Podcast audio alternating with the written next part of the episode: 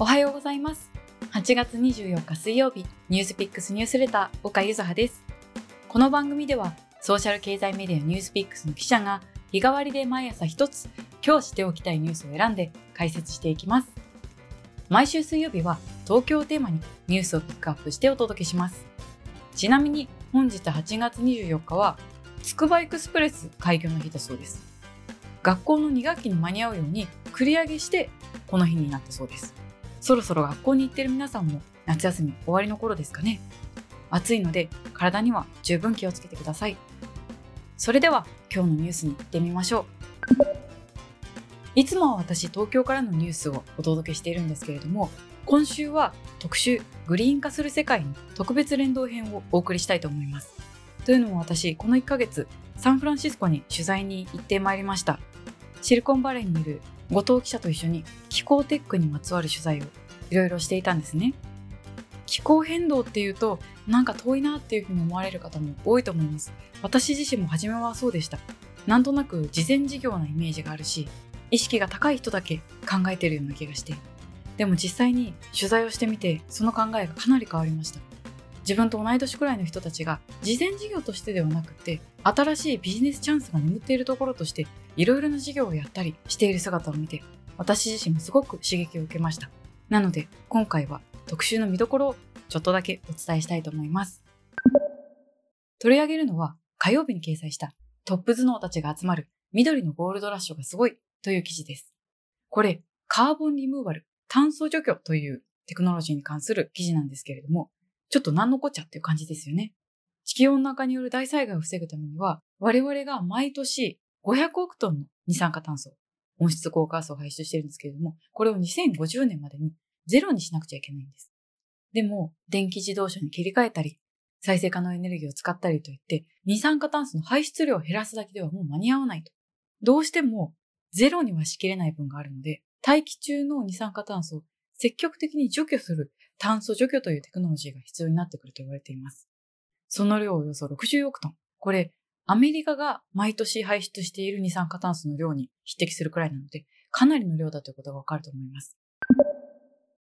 この炭素除去の方法、いろいろなテクノロジーが生まれていて試行錯誤されているんですけれども、例えば大きな機械を使って大気から二酸化炭素を吸い込んだり、あるいは農地に岩石の粉を巻いて、そこで二酸化炭素を吸収したり、あるいは光合成をする微生物を使って、それに二酸化炭素を吸わせたり。え、本当にそんなことできるの？っていうような技術がたくさんあります。でも、どの技術もこれまだ未成熟で、しかも、だからこそすごくお金がかかるし、これ本当にスケールするのっていう問題もあるんですよ。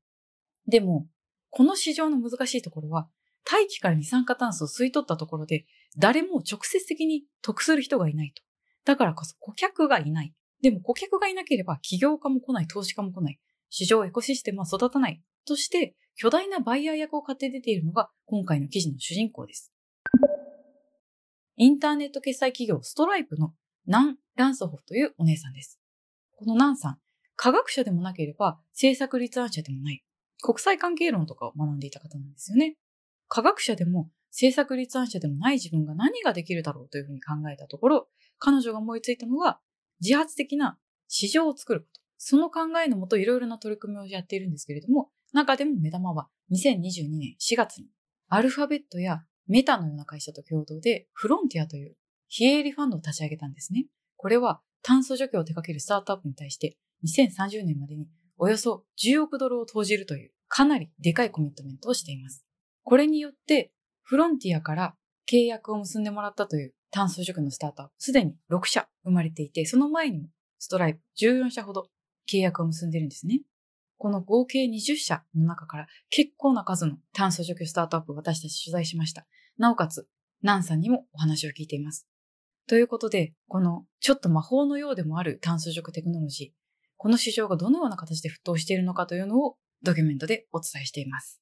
他にも、スタンフォードが9月に気候変動にまつわる学部を立ち上げるという話だったり、あとは Y コンビネーターという Airb などを輩出したアクセラレーター、ここが気候変動のスタートアップをどんどん育ててる。いろいろな面白い話が今週たくさん出てきます。